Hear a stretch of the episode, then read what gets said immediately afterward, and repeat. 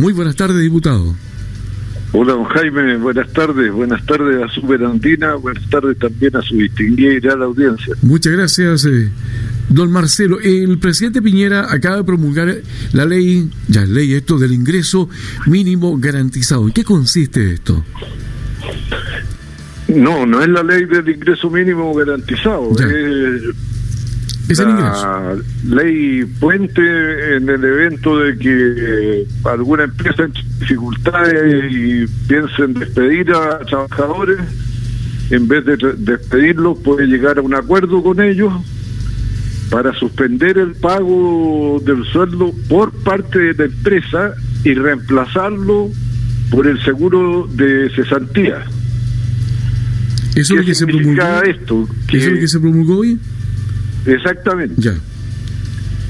¿Qué significa esto? Que si debido a las causales derivadas de la declaración de estado de catástrofe, los trabajadores no pueden ir a trabajar porque están impedidos por este estado de catástrofe, pueden con el empleador pactar que los días que no se vaya a trabajar o los meses que no se vaya a trabajar, su sueldo será pagado por el seguro de cesantía hasta un 75% el primer mes y luego va bajando progresivamente igual que el seguro de cesantía normal. Y esto por todo el periodo que dure esta situación excepcional del estado de catástrofe. En el caso de los sueldos más bajos, los tres primeros meses eh, se va a mantener el ingreso vía seguro de cesantía hasta en un 70% del sueldo normal. Perfecto, esa es entonces la situación. Pero por otra parte, eh, se está hablando también del ingreso mínimo respecto a que se garantiza un sueldo líquido superior a los 300 mil pesos. Ahí también hay un complemento, un subsidio para llegar a esa cifra. Exactamente, don Jaime. Se trata de que por esa vía que es el sueldo mínimo más una subvención del Estado, ningún trabajador reciba menos de 301 mil pesos líquidos, o sea, de platita en el bolsillo. Correcto. Eh, Pero no son exactamente lo mismo. Son ¿ah? Mejoran en algo la situación del trabajador, pero no son exactamente lo mismo. Igual todavía hay algunas controversias en el sueldo puente, por llamarlo así, vía seguro de cesantía, porque originalmente el empleador se comprometía a mantener el pago del 100% de las cotizaciones previsionales y del aporte a salud. Y ahora, a última hora, hicieron un cambio y lo pusieron proporcional al ingreso que va a percibir con la rebaja al pasar al seguro de cesantía. La ministra Saldívar cuando le hicimos ver esto al final del trámite, se comprometió a mandar un nuevo proyecto que haga que la cotización, tanto de previsión como de salud, sea por el 100%. Esperemos que cumpla. Ahora, el, hecho de que en caso de emergencia se empiece a operar el seguro de cesantía, ¿se le van descontando, porque es un, es un ahorro del propio trabajador? ¿Va perdiendo eso eh, paulatinamente? Mire, eh, el seguro de cesantía tradicional, el que opera normalmente, tiene dos ingredientes. Por ponerlo con un ejemplo sencillo, de cada tres pesos que se aportan al seguro de cesantía para el evento que sea necesario recurrir a él por despido del trabajador, de esos tres pesos, dos los aporta el empleador. Ya. Y solo uno lo aporta el trabajador. Correcto. Y más aún, el empleador tiene el beneficio de que si despide al trabajador cuando le paga la indemnización, le paga con lo que aportó al eh, seguro de cesantía.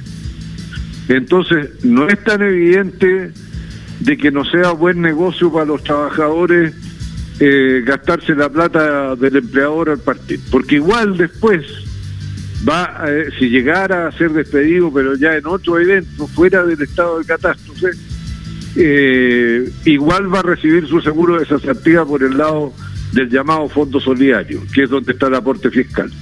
Perfecto. Don Marcelo, lo quiero llevar a otra cosa. Eh, ¿Qué opina usted de este indulto a reos de baja peligrosidad y que son vulnerables al COVID-19? ¿Por qué se lo pregunto? Porque la derecha votó en contra de este indulto. Sí, ellos tienen una percepción equivocada. Mire, el indulto es una medida humanitaria y sanitaria. Usted sabe, tenemos una capacidad carcelaria para 35 mil encerrados y hoy día hay 50 mil. Eso le habla por sí solo del hacinamiento que hay ahí. Y mientras más hacinamiento, más peligro de contagio con el coronavirus. Entonces, ¿qué es lo que ha hecho el gobierno? Ha mandado un proyecto llamado de pena conmutativa, porque no es que se distinga la pena a la persona beneficiada, sino que la cumple de otra manera. Firma diaria, mensual, arresto domiciliario, arresto total en el domicilio, qué sé yo. Pero como usted mismo recordó, esto es para los reos de baja peligrosidad, para las mujeres, para las que son madres, las que tienen niños menores de una cierta edad, en fin. No es para los violadores, para eh, los delitos graves. Y entre los delitos graves están los llamados de lesa humanidad, que son los delitos de violación a los derechos humanos. Y lo que la derecha quiere es que para darle el visto a los buenos, a los que tienen como rehenes, le den también la salida a los malos, a, los malditos, a los que están ahí en, en Punta V, Peuco, que fueron unos criminales desatados que mataban de día claro amparados por el Estado. Y eso es intolerable. Afortunadamente el gobierno no ha cedido a estas presiones y yo espero que no ceda a estas presiones. Yo estoy de acuerdo naturalmente con darle el beneficio de la pena conmutativa a los reos de baja peligrosidad que ya son mayores, a las mujeres que son madres sobre todo, por supuesto, pero no a los que le han provocado tanto mal a la sociedad, incluido ahí los de Puntapeu. Exacto. El otro tenor, don Marcelo, eh, bueno, ya se lo dijeron la autoridad, los economistas, todo el mundo, que Chile ya entró en recesión y que tendrá una contracción en su crecimiento, aunque dicen que el 2021 vamos a crecer enormemente. ¿En qué nos afecta a nosotros? El chileno medio, el chileno común y corriente, el chileno de a pie, como se le dice. ¿Qué significa esto? ¿Cómo nos va a impactar? Bueno, en el momento de la recesión, a partir de ahora, y en realidad nosotros hace rato que vivimos con crecimiento malo, nos afecta en nuestros ingresos para vivir, en eh, los recursos necesarios para pagar la alimentación, la vivienda, el servicios, los gastos de los niños. Afortunadamente tenemos gratuidad en la educación hoy día gracias a la bachelet. ¿ah? Imagínense lo que sería hoy día estar pagando un colegio. ¿ah? Bueno, pero nos afecta en eso. Ahora yo espero que los economistas esta vez le achunten, porque rara vez le achuntan. Y esto de que va a ser corto pero profundo y que luego va a reemerger con fuerza en la economía, bueno, yo quisiera verlo con mis propios ojos. Porque eso va a ser sin duda una buena noticia para los chilenos. Va a haber trabajo, va a haber ingresos si así fuera. Sí, pero después de casi un largo año. Entonces, hay, un, año de por medio que es complicadísimo. Ha sido largo porque a nosotros no solo nos ha afectado, el, sobre todo a los pequeños negocios, no, no, solo nos ha afectado el coronavirus, nos ha afectado el tallido social y el cierre de, de montones de pequeños pequeños comercios. Exactamente.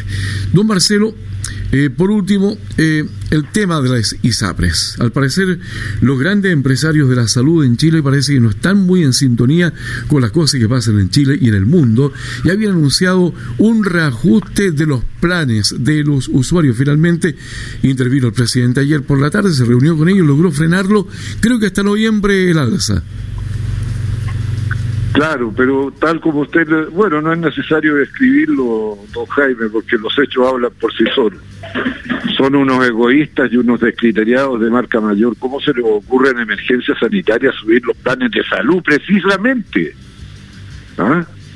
Precisamente los de salud. Cuando más se necesita la salud, vienen y suben los precios. Mire, eh, ya está bien, el presidente habló con ellos y postergaron el alza hasta noviembre ya está bien, por lo menos no está la angustia de que hay que pagarlo ahora para la gente que tiene planes con ellos. pero a estos hay que ponerles leyes y aplicarles la ley. Aquí no se trata de un problema de buena voluntad cuando hay un problema sanitario, cuando hay un problema de salud grave. Se trata de una obligación moral. Pero estos estudiaron moral en el infierno, yo creo. Se ha anunciado mucho esto de, hacer ley o reformar la ley de ISAPRES, pero se ha quedado en eso, solamente anuncios. Pues que estamos en eso, porque en realidad la reforma que ha mandado el gobierno, don Jaime, y esto lo retrata de cuerpo entero, es un maquillaje para que sigan haciendo más de lo mismo, güey. No. Ah, por ejemplo, eh, el IPC de, la salud ¿ah? va a ser como el arancel de referencia. Mire, la carrera de ingeniería, según el precio de referencia oficial, cuesta 450 mil pesos mensuales, pero es el precio de referencia. Le pueden cobrar 500 y está bien también y pudieran hacer lo mismo con la salud. Ya corten pues y todo esto son experimentos fracasados. Ahora yo no entiendo cómo la gente votó por fracasados, realmente. Todavía no entiendo cómo votaron por esta eh, ideología de la derecha del libre mercado, del sálvese quien puede, de la libertad de presos, de que el mercado arregla todos los problemas, que es un modelo fracasado en todo el planeta. Yo espero que ya que se dice a raíz del estallido social que Chile despertó, que ojalá haya despertado de fondo, no de eh, superficialmente. Ojalá que se regule esto porque se puede seguir haciendo grandes negocios con la salud de la gente. Así es. Es el tema. Buen negocio. Bien, don Marcelo, agradecemos mucho el contacto, siga cuidándose igual que todo el mundo y nos hablamos la próxima semana. Igualmente usted, don Jaime, muchas gracias. Buenas, tardes, buenas tardes, a Superandino también y a su distinguida la audiencia. Muchas gracias. Buenas tardes, don Marcelo. Ahí está don Marcelo Chilen, diputado de la República, conversando con Superandina.